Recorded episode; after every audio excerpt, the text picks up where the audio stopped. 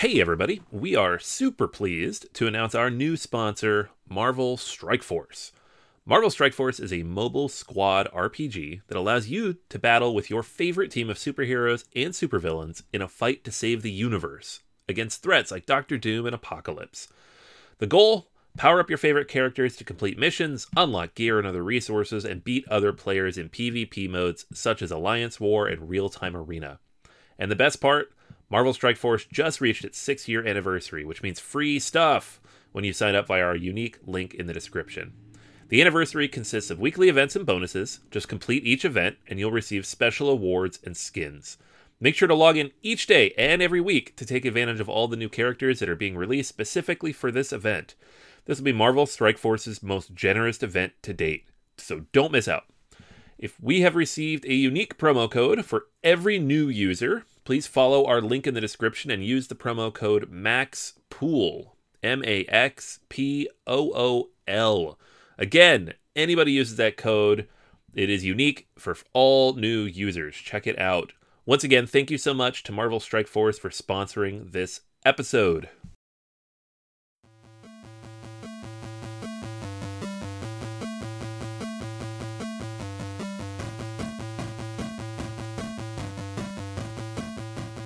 Welcome to Board Gamers Anonymous, episode 188 Best Board Games for RPGers. We'd like to thank all of our Patreon backers for helping us bring you a brand new episode.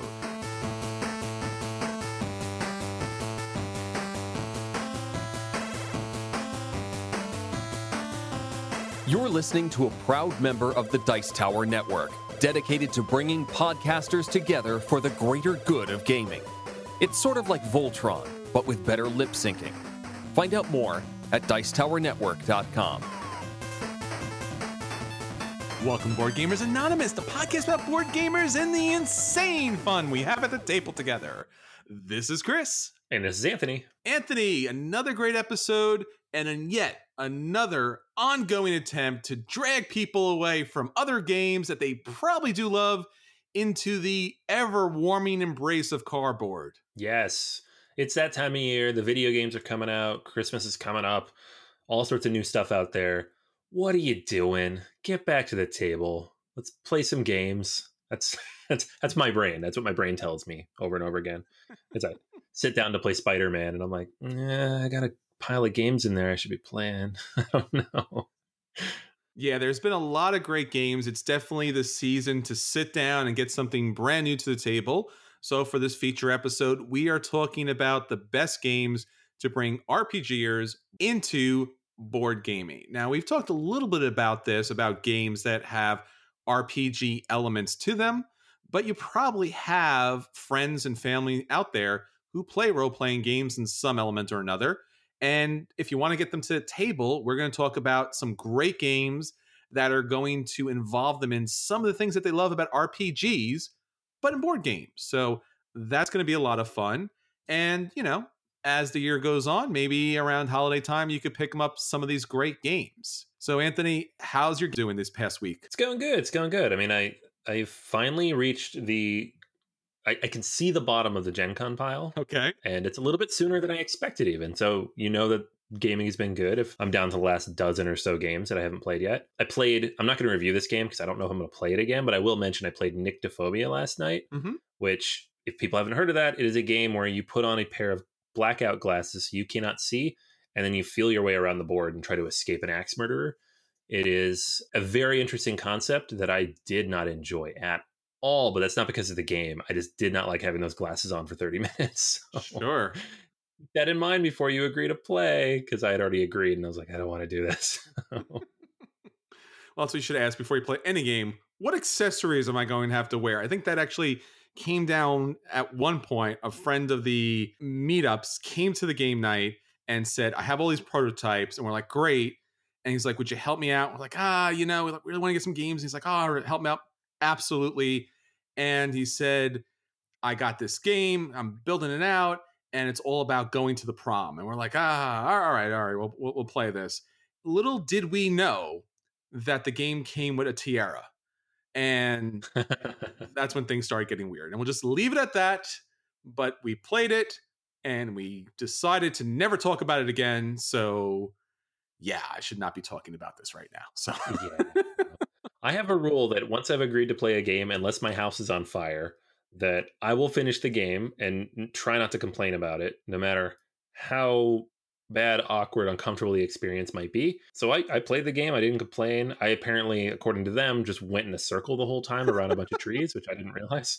I'm not good spatially. I'm not good. You close my eyes, but I, I finished it. It was very interesting. I can see a lot of people who would enjoy it, but whew, don't don't blind me for 30 minutes in a coffee shop. So it's no good. that's definitely a unique gaming experience. I think something that you'll probably not forget for any time soon. But we got a lot of other stuff to talk about. So probably everyone out there, Anthony, has had some unique experiences themselves. So let's get into some of that fun stuff out there. So what's everyone talking about? What's the question of the week? All right. I asked everybody what is the weirdest way and least expected strategy with which you've ever won a game? So, got a lot of good answers here.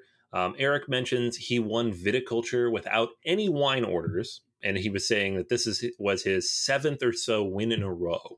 So he somehow was trying to break that streak. I don't know by just playing the game wrong, but it still won the game. So he was clearly on a roll. Um, Drew mentions he ate all of his pizza in New York Slice, and that is not how you're supposed to play that game. Um, Scott mentions a recent game of Ashes Rise of the Phoenixborn where he forgot to take his main action and realized after the fact that if he went back and fixed it, he would actually lose the game.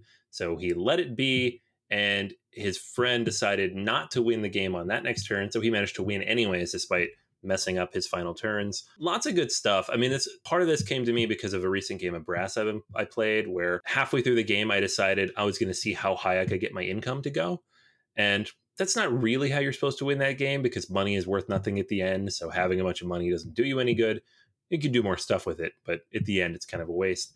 But in the end, I still managed to pull out the win despite having an income of like 26 or something ridiculous, like double the next guy behind me not how you're supposed to play that game. Also reminded me of another game I played maybe about a couple years ago where I brought out Haspelknecht and somebody decided I'm not going to mine any coal. I'm just going to do developments. That's all he did the whole game and still managed to win. And people wondered if it was broken for that reason, which I don't think it. I don't think it means games are broken, but it is always interesting when somebody ignores the central conceit of a game and still wins. Yeah, I think for me, one of the strangest things that I've ever done in a game in order to kind of just win just by blind luck would be playing Robo Rally. Right now, Robo Rally is a programming game which you're moving these robots across to a certain point on the board.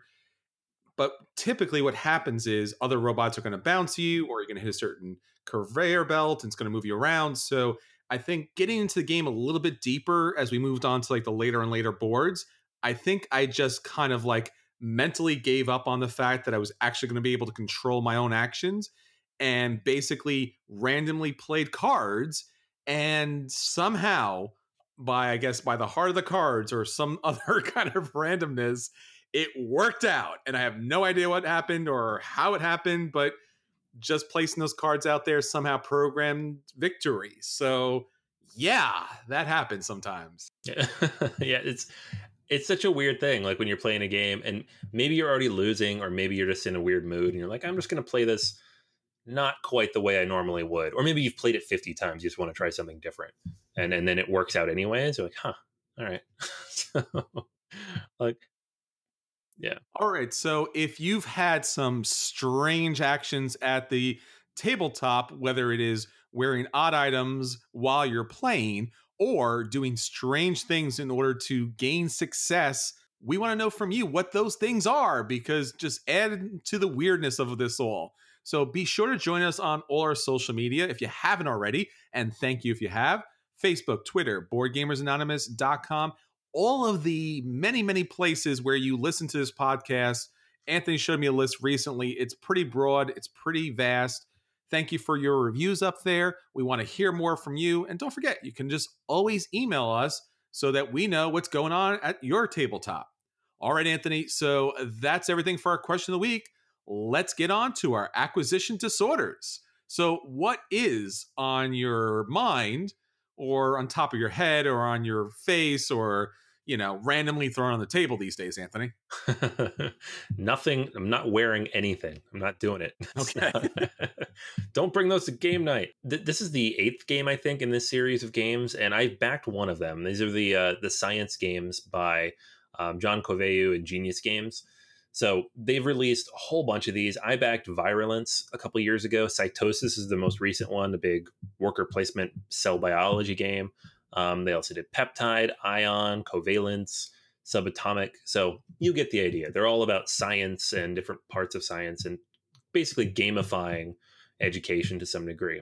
But what makes them unique and, and special is that they're really good games. So it's not just you know, gamifying for the sake of gamifying to get kids involved, but making a decent game in which you also learn cool stuff.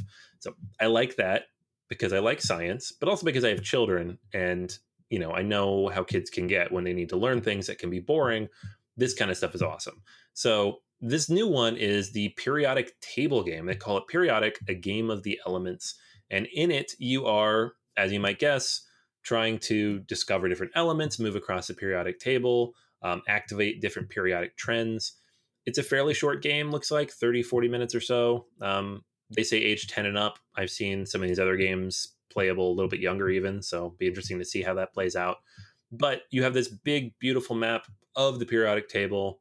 You are putting different energies into these trends and then activating the trends and then discovering different elements on your turns, like noble, noble gases and transition elements and all that stuff.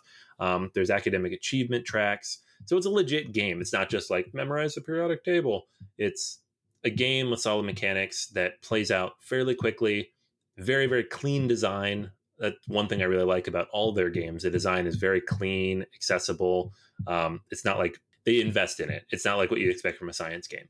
So, like I said, I haven't backed all their games. Have a couple, have played a couple more, have always enjoyed them, but this one in particular mm-hmm. jumps out as something I'm like, anything that could help you memorize that giant chart, awesome, but also it looks like a solid game. So definitely keeping my eye on this one. That's Periodic, a game of the elements. All right, Anthony, for me is a brand new Kickstarter based upon a game that's been out for a little while.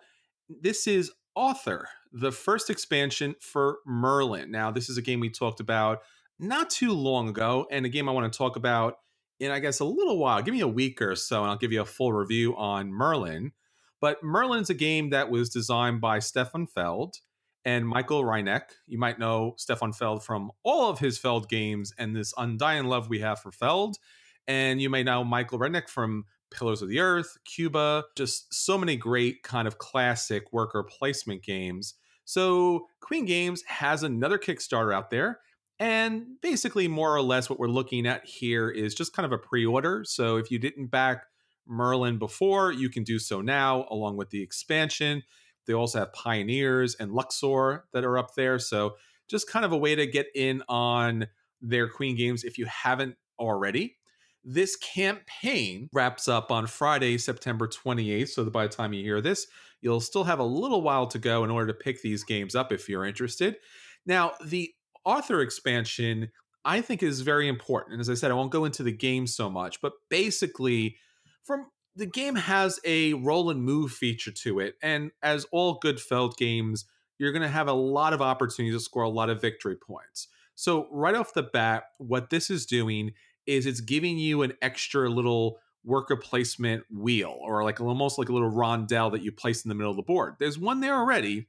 This replaces it in order to give you an opportunity to play Arthur's actions in the middle. So King Arthur is going to move around, which is a new piece in the game give you an additional action in order to take in the game. So it's going to score you more points, give you more special abilities in the game, which is a lot of fun.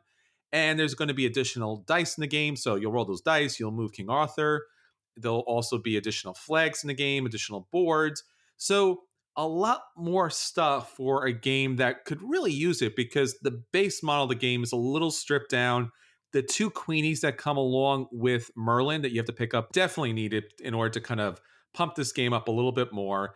And this additional kind of expansion, I, I feel like does it even better because this game, as I mentioned, a little stripped down. Queenies added a little bit more. This expansion, once again, even adds a little bit more to the game, and it really does need it. So I'm going to say this is going to be something you want to keep an eye out for if you already picked up Merlin or if you haven't picked up Merlin yet, but you might be interested in it. That's Arthur, the first expansion for Merlin. All right, Anthony, so that's everything for our acquisition disorders. Let's get on to the games that are actually hitting our table. So we want to let everybody know if these games that we're going to be talking about this week are a buy, and you should go out, pick those games up. If the game's a play, and you should definitely sit down and enjoy. If the game's a dodge, and you should absolutely find a different table.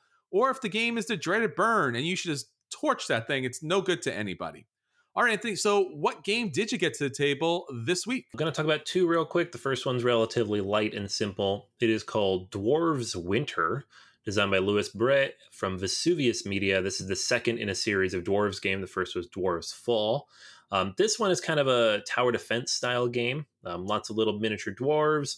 There's a little bit of hand building in here, and you're going to be building up the different actions that you can use, and then you need to generate resources with which to combat the both the events that come out and the monsters. So you have this big board. It has this castle in the middle, bunch of different uh, locations around it, and then a wall. And you're going to have a hand. You start with seven, and then you can purchase more cards as you go. And each of these cards lets you do something different. Some generate wood, some generate food, other ones let you move, other ones let you generate additional resources of certain types, basic stuff. But you can upgrade those as you go. There's also a, a music component to the game. So every card has a musical instrument on it, and you can play a card for that instrument.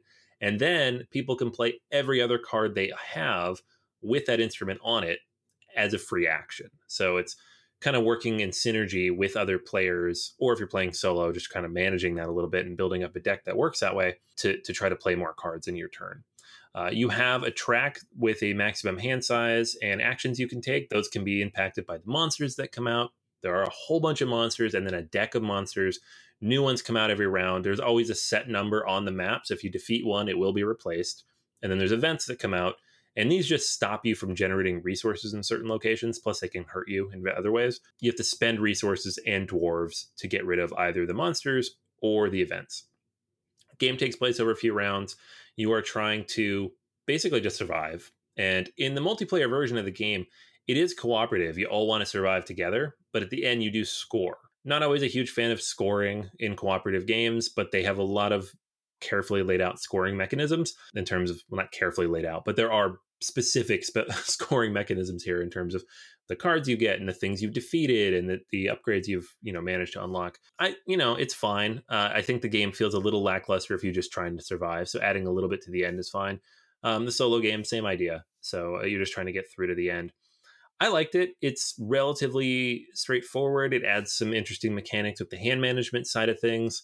Um, you are building up that hand, trying to generate more things and do more interesting things.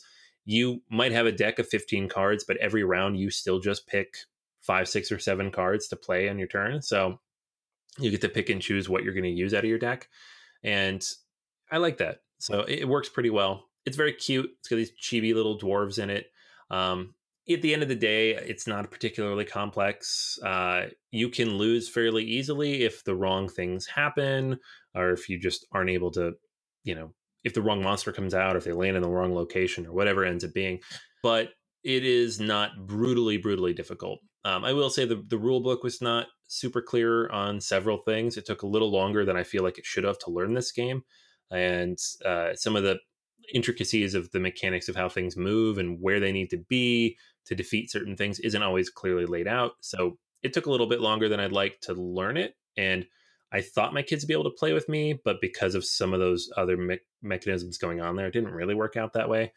Um, the game doesn't say it's for seven up, so that's not the game's fault necessarily, but I think it's a little more complex than it needs to be. Um, but all that said, I think it's worth a play if you like cooperative games, if you want a tower defense style game with a little bit more meat on its bones than like a Castle Panic, but not a lot more meat on its bones. Um, this this is a decent game. I think it's worth checking out. So I give this one a play. That is Dwarves Winter. Yeah, it's always hard when designers, and I think they mean well when they do this, is try to get a game that families can play it and gamers can play it and gateway people can play it. And sometimes it's just you just can't hit all four quadrants. You just can't everyone to the table. You got to pick a lane. Is that what you're seeing here? Yeah, I think so. I mean, I think the ideal audience for this is families with older children, like 10, 11, 12, because on the gamer side, I can think of better games uh-huh. in a few different categories, whether tower defense or just straight co op. On the younger side, it's just a little too complex. So it is like a narrow band, I think, of who this is good for. And of course, there's gamers out there who want something simple and cute and, you know, relatively accessible to teach with. So I'm thinking more like us, us gamers. Um, this is a little bit too light, but uh, you know, it's for what it's trying to do. I think it mostly hits the mark, but it, yeah, it is a little too broadly spread there. So the second game is I talked about this maybe a year ago. Um, I don't remember exactly when I when we had this on the acquisition disorder, but that's Archmage, designed by Tim Herrema and published by Starling Games. And Tim is actually a listener to the show. So uh, hey Tim, he he introduced the game to us, and I got a chance to play it with him on Tabletopia way back when it was going up on Kickstarter. So year year and a half ago, and it is now done. It has been released. It has been shipped, sold out at Gen Con. Congrats, Tim. And so I wanted to talk about the final edition of the game. Uh, so not going to go super deep into the mechanics here because I did talk about this before on the podcast. Uh, but the core idea of the game and is very interesting and the way it plays out you know now that i have the final edition of the game and i've been playing with different players in a live setting it's very interesting and i like the way it kind of um, takes those things and really and really works with them. So what you have in this game is you are a mage and you are trying to become the next archmage and so you're doing that by learning about these different types of magic and interacting with these different mythical races. There's a ruined city where the last archmage used to live in the middle of this giant map and then what you'll be doing is traveling around sending out different apprentices that you have, learning new things, and then ultimately generating, learning different spells that you'll be able to cast. And so this is kind of the coolest part of the game, I think, is the way the spell mechanisms work. So you have uh, different resources for each of the different schools of magic that you're going to be building up. And there's tracks around this player board that you're going to have, and they're inlaid. So you move the, the thing within the tracks. And then to place your apprentices out, you're going to spend these resources. So let's say you want to put two apprentices out for time magic. You move the purple down a couple spaces for each of them. So it costs you four. You put them in that purple space. Now, the cool part is, is if you want to then get to level two on one of these, you would have the from the purple side and the yellow side apprentices on both sides. And then you can take an action on a certain point on the board where they quote unquote, you know, face off against each other. And then one of them upgrades. And so effectively what this does is every apprentice on your board is a spell card that you can have on your tableau. If they're level one, you get a level one spell. If they're level two, you get a level two spell. And if they're level three, you get the level three spell for that color. So you can kind of adjust and manipulate what your tableau is based on where you put out your apprentices, which resources you're generating, how you're generating those resources. It's pretty cool. The spells are generally the same for everybody, but you're always going to end up with different ones because of how everybody kind of works together. The timer in the game is interesting. Everybody has the same timers, but you choose which pieces of the timer you move towards the end game. So when you move them, you're going to get a resource for it. So it's kind of something to keep in mind as well. And then otherwise, you're doing a lot of other things on your turn. You're going out and you are gathering relics. You are, you know, exploring different locations, interacting with the different races that are out there I mean, the game is really about getting those spells and being able to, you know, ultimately get your own mage tower up and train everybody. But there's a lot of cool stuff you can do in between. Several different mechanics in here that are unique to me that I haven't seen before. I mean, the that personal board is great. The way the hexes work and interact with each other is really great. You do get a fair amount of freedom in how you move around and what you can interact with. At the beginning of the game, a lot of things are face down. So you are exploring and trying to find the different tiles that you're looking for. It works really nicely and it's relatively smoothish. I mean, it's it seems like the type of game that would take a long time to play, but it's you know hour and a half two hours it's not crazy long solo mode's really interesting as well have not talked about this on the other podcast yet haven't gotten that far but it's a very interesting take on uh, just kind of manipulating and moving around the board in a solo way. So, really enjoyed this game just as much as I did when I played on Tabletopia, but now I have the physical pieces. I do have the, uh, I think the collector's edition that they sent. So, I'm not 100% sure what the final components are like. The collector's edition has like the foil cards and everything. So, I'm pretty sure they're not that. But overall, quality is pretty high. Artwork is solid it's a very nice game to look at. It has good table presence, and a lot of people do come over and ask what we're playing, which is nice. So that is Archmage. This is a solid game to check out. I think it's it's a lot of fun, and yeah, again, it's it's one that I I don't know that's flew under the radar necessarily. It did sell out, but I'm not seeing a lot of discussion about it. So I wanted to make sure we mentioned it because it's a game that you know has been hitting my table fairly frequently. You know, I think it's one that a lot of people are going to enjoy, especially if you like that mixture of like this tableau building economic twist to to area control and you know ex- exploration. The game's not really fully about exploration, but you generate things through it, which is kind of a cool take on it. It's the way I like to do it. you know, actually doing something when you move around. So that is Archmage. All right, Anthony. So I got a game for you, a game that I think you've had a chance to play before, but I recently have been getting to the table a bunch of times. It's a train game, even though some people say it's not a train game. Well, maybe it's more a pick up and deliver game. It is from Scott Caputo. This is Whistle Stop and the brand new recent expansion, Whistle Stop Rocky Mountains. So I got a chance to get both these games to the table multiple times. And I want to talk generally about Whistle Stop. You probably have already played it. We talked a little bit about it. Whistle Stop is an interesting game because what you're doing is at the start of the game, you're going to have multiple trains depending on the number of players that are in play. And you're going to start on the east side of the board. And the board itself, for the most part, at least especially in the base game, is not going to be defined by any particular hexes. There'll be some hexes in the middle, there'll be some hexes at the end, and a few at the start. So, what you're going to do is you're going to have an opportunity to take up to four different actions, and you're going to expend coal, which is going to move you one space. And if there's not a hex in that area, you'll drop a hex down there and move to the next stop. Now, these stops are little circles, and typically these circles have different resources that you can pick up. Every once in a while, you'll find a big stop, a town stop, that will be able to give you an opportunity to score victory points, gain stock, or activate some special ability that'll give you gold or give you additional coal or whistles or just trade different resources.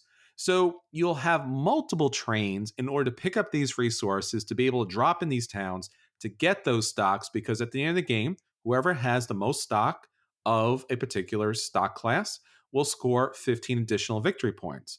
At the end of the board, there are going to be opportunities to drop off your different resources. So it's a little bit of a set collection. You'll collect these different cubes. And once again, you'll pick them up and you'll deliver them. And when you deliver them, you'll score a lot of victory points. If you don't have the right cubes, then you'll get a little bit of a, of a negative bonus.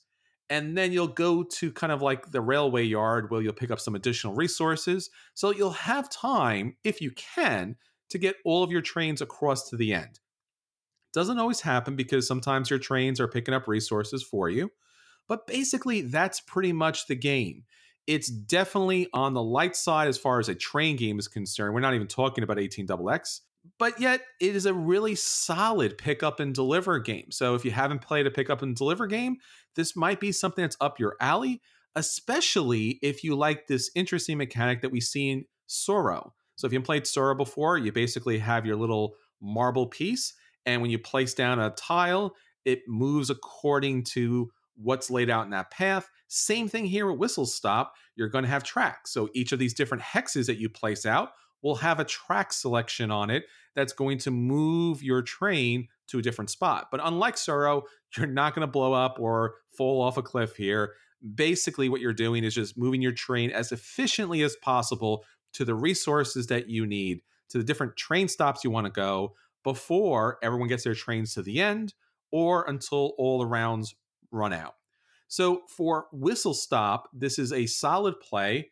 I think this was probably a very enjoyable game. We had a lot of people come over to table. Very colorful, very simple to teach. A little challenging as far as what tiles come out and when to place particular tiles. I think that was probably the one thing that really threw me about this game and keeps it from a buy because when you lay out those tiles, that's really setting the game up. And based upon your initial placement of your trains, that's really where you're going. So if you happen to get in a certain location where there's certain stocks, that's basically going to be your path. If someone's not along that path, it's going to be really problematic for them to get there. So it the game does vary greatly and not necessarily in the best ways possible because those major town tiles are going to throw things for a loop and the ones that people have in their hand and when they place them are typically if they play strategically enough only are going to be for them. So i don't know. It, i feel like there should be a better way to seed the board but yet at the same time you don't want to lose the opportunity for discovery and just replayability. Now with the expansion comes an additional section of the board that's going to be placed right into the middle. In fact, you're going to get two pieces that are going to lock together, which is going to give you three additional columns. So for the Rocky Mountain expansion, what you're going to find is a kind of like a little bit of a barrier. In fact, there are going to be some of the hexes that are going to be two hexes, I guess, thick or two hexes high that are kind of kind of like invoke the Rocky Mountain. So you're going to play some additional special abilities, you're going to play some additional tiles, and there's going to be a brand new stock that's going to come into play. And you are going to kind of open the board. So the board's going to be a little bit bigger. And those middle spots are going to be a little bit more challenging because not only are you going to be able to pick up the special abilities at a cost, but in order to build in the Rocky Mountains, there's going to be a cost that you're going to have to pay. So you'll have to pay additional coal or whistle but depending on the spot, you're going to be able to get a new resource or a resource in a gold, which is also going to help you out. So there are some mitigating situations or special abilities that are going to allow you to get through the Rocky Mountain area without too much of a problem. When gamers played this with me, they really liked the Rocky Mountain expansion. They felt like it was finally a train game. They could actually get a sense of the mountains here. And it was something that really pulled the game together a lot better than the base game. Now, this doesn't add too much. I, in fact, I would say this is more of the same. Even though it does have like this the double layered mountain board, it really isn't dramatically different. It's not that high raised that you would notice, oh, those are mountains. But as you're playing the game and you realize you have to pay additional resources and there's additional tiles that kind of layer on top, it does give you the sense that there is something special about this particular area. As I said, some of the special abilities help mitigate that, so it really doesn't lock the game down or change the game. In fact, I wish it did change the game a little bit more. I would like to see some tunnels or some special features to the game that kind of like change the gameplay a little bit, or maybe some situations where falling rocks happen, or just something a little more dynamic to the game. So for Whistle Stop Rocky Mountain expansion, I also give that a play. If you enjoyed the base game, Whistle Stop Rocky Mountain expansion adds more of the same. Not a bad thing at all. I will never play without the expansion. I think it really works well with the game. And it was a welcome addition, even though it didn't do anything particularly new. I'm really excited for this because I I really enjoyed Whistle Stop and it was a lot of fun. It was unique. It was a, clever game, but like you said, it didn't really wasn't wasn't fully a train game. It was like a you know entry level pick up and deliver, which is great because that's a mechanic that's hard to do that without really really stripping it down. So I'm excited to to try the expansion. Yeah, and I think that the only downside for this, which you don't really see in Tsuro too much, because just part of the game typically is how you place those tiles, but most tiles allow you to do almost anything. Challenge I had with the game was because of the lightness, because of the of the short time that the game actually sat on the table, the game setup is really long.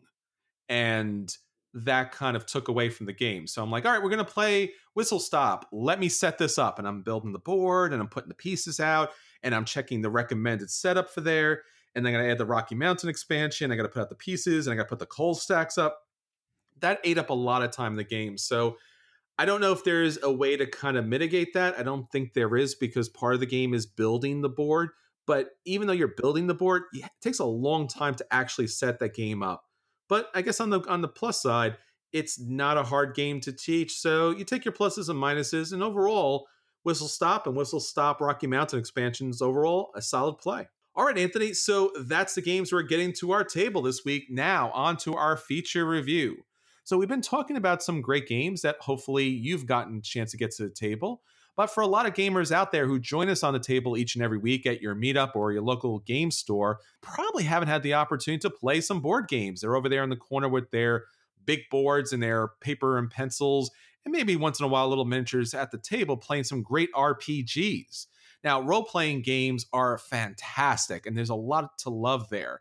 But you know what? We like to invite them into our cardboard jungle here, and there's so many great games that utilize a lot of great mechanics from RPGs. Now, I am a RPGer from way back when, and Anthony, you are too, right? Oh yeah, yeah, tons, tons back in high school and college, and even when we first started hanging out with gaming, we we did a couple RPGs together. It's been a while with the kids, but I love them. Yeah, they're a lot of fun and they're very diverse. So we're going to talk about some games that utilize some interesting and unique mechanics to RPGs that you may not think about, but it'll definitely pull people into different tabletop games. So, Anthony, what do you have up for us first? Okay, so I knew I had to mm-hmm. pick an Arkham game, and I'm not even a huge Arkham guy, although in recent years there have been some pretty good ones. But the, you know, Call of Cthulhu and really just that whole area of like dark, gothic, modernish take on things is kind of the the other side of RPGs from like the the Dungeons and Dragons and all its clones. So, the one I wanted to pick is Arkham Horror the card game. And the reason why is that it kind of takes card game experience and mashes it really well with role playing. Like this is a narrative experience. It uses a lot of the mechanics that are familiar from like the Lord of the Rings card game, which is been around for you know six seven years at this point, and it's a fantastic puzzly card game. But this game it removes a lot of the concern over deck building uh, because you build a deck once and then you kind of upgrade it and evolve it over time. But at the same time, the story grows over the course of the game, or at least every campaign that you play you make decisions both during and at the end of a specific scenario that will impact how you play in the next scenario. You can choose to continue whether you lose or win. Frequently, you want to go back and try again if you lost to try to get the items and the things that will help you next time, but you don't have to. Uh, it's very interesting. The whole idea of a custom deck of cards, a custom character that really lasts throughout a full campaign very similar to how you'd play an RPG, where you're building your character, you get to know them, you get to customize them. It's different than anybody else's take on that.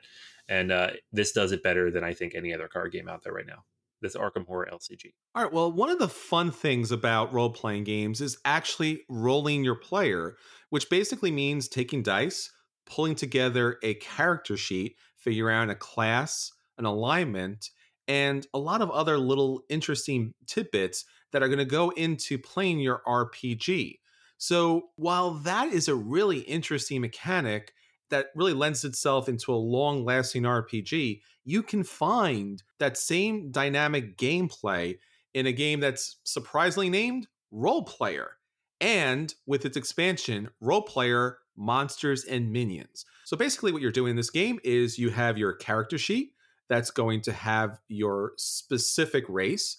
And then on top of which, you are going to add a class you are going to add a backstory, an alignment, and then, of course, roll dice. Now, rolling these dice and placing those dice into different attributes are going to give you special abilities, pick up equipment, and really round out your character. Now, with the Monsters and Minions expansion, it'll actually take role player, your individual character that you developed and created, and actually take them out and fight off some monsters and minions. It's a fun game and it's absolutely positively utilizes some of the best elements of RPGs, at least as far as I'm concerned, building those characters. That's Roll Player with Roll Players expansion, monsters, and minions. All right, so the next one on my list is Shadows of Brimstone. This is a big, epic experience from Flying Frog Productions. Uh, it's kind of their flagship game at the moment. And it is similar, it's a dungeon crawl, but it has a lot of exploration elements lots of different themes. They have several big boxes for this game at this point. It's been released, I think it originally came out in 2014, and they've released so much content for it to date. And the reason that it's great for role players, it even more so than a lot of other dungeon crawlers, is that it incorporates a lot of the elements of character building and upgrades and loot that you have in those other games. So as you're completing these different quests, as you're moving through you know this haunted farm or this cave that's being overrun by these creatures in this wild west-ish kind of background but then sometimes there's these monsters and weird things coming in that don't really fit. Um, a little bit of cthulhu-esque stuff going on. There's a lot of weird things happening and thematically a lot of people are attracted to that. And there's multiple multiple scenarios to work through. There's different types. There's different portals you go through to different worlds where different things are happening but then the mechanics you are building up a character you're getting loot you're finding artifacts you're getting new gear you get experience points that you can spend between each scenario to level up pick up new skills and abilities. There's an actual upgrade tree for your character based on your class. So it takes a lot of that stuff from role playing games in terms of having a character building it out the way you want to. When you start the game, you roll up a character. And that's the kind of stuff that role players, you know, at least in my experience when I played role playing games, that's what you want. You want to feel like you own the character and everything you do is, you know, you're doing it because of who you are, but also the when you do something cool, you benefit from it over the course of the rest of the game. So, Shadows of Brimstone is very popular for that reason and is uh, one of the best, I think, dungeon crawls for role players out there. Well, another great element of role playing games that you can definitely find some great board games is Gloomhaven. Now, Gloomhaven does something really interesting.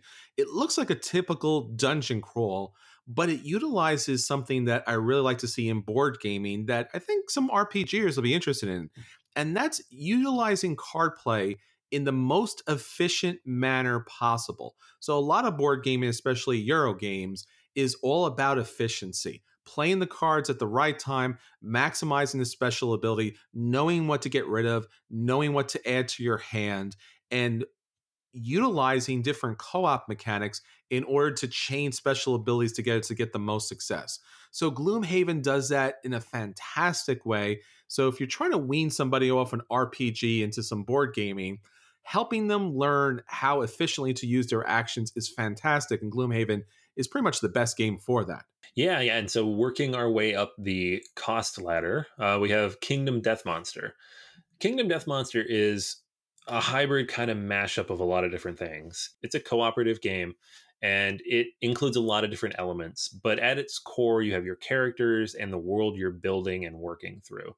So the the game takes place over campaigns. You can decide how long of a campaign you want to go, from five up to 30 years. And during those specific years of each campaign, you're going to be working through a settlement phase. It's kind of like a civilization style building game where you're getting different resources to build buildings and get new techs and train your warriors and stay alive. Um, hunting.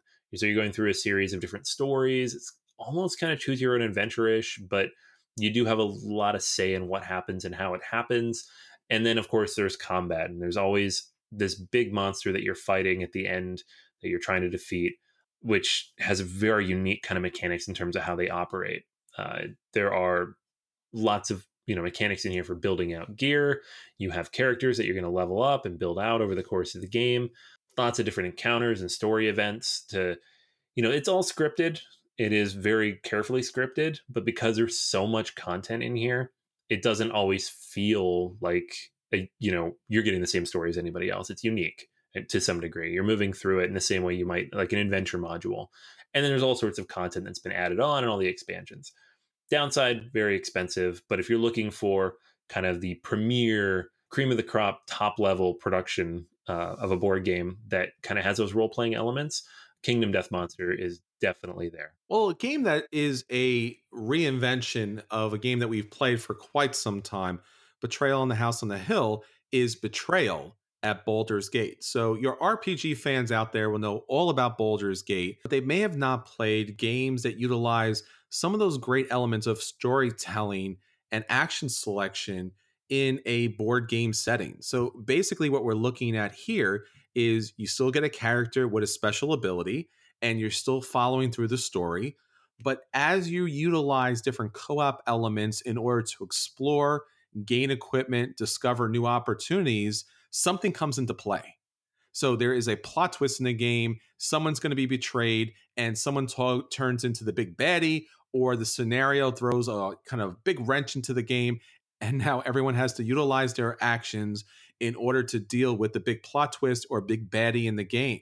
So when you're looking for when you're looking to bring RPGers into board games, you're typically looking for story elements that they're very familiar with. So Baldur's Gate is the perfect opportunity to bring them into board gaming, and Betrayal at Baldur's Gate is a fantastic opportunity to even surprise the hardcore RPG gamer. All right, so that's everything for this week, but that's not the end of BGA. We have some fantastic episodes on our Patreon account. So check out patreon.com backslash BGA for more episodes. And thank you for your support. Until next week, this is Chris. And this is Anthony. And we'll save you all and your RPG friends a seat at the table.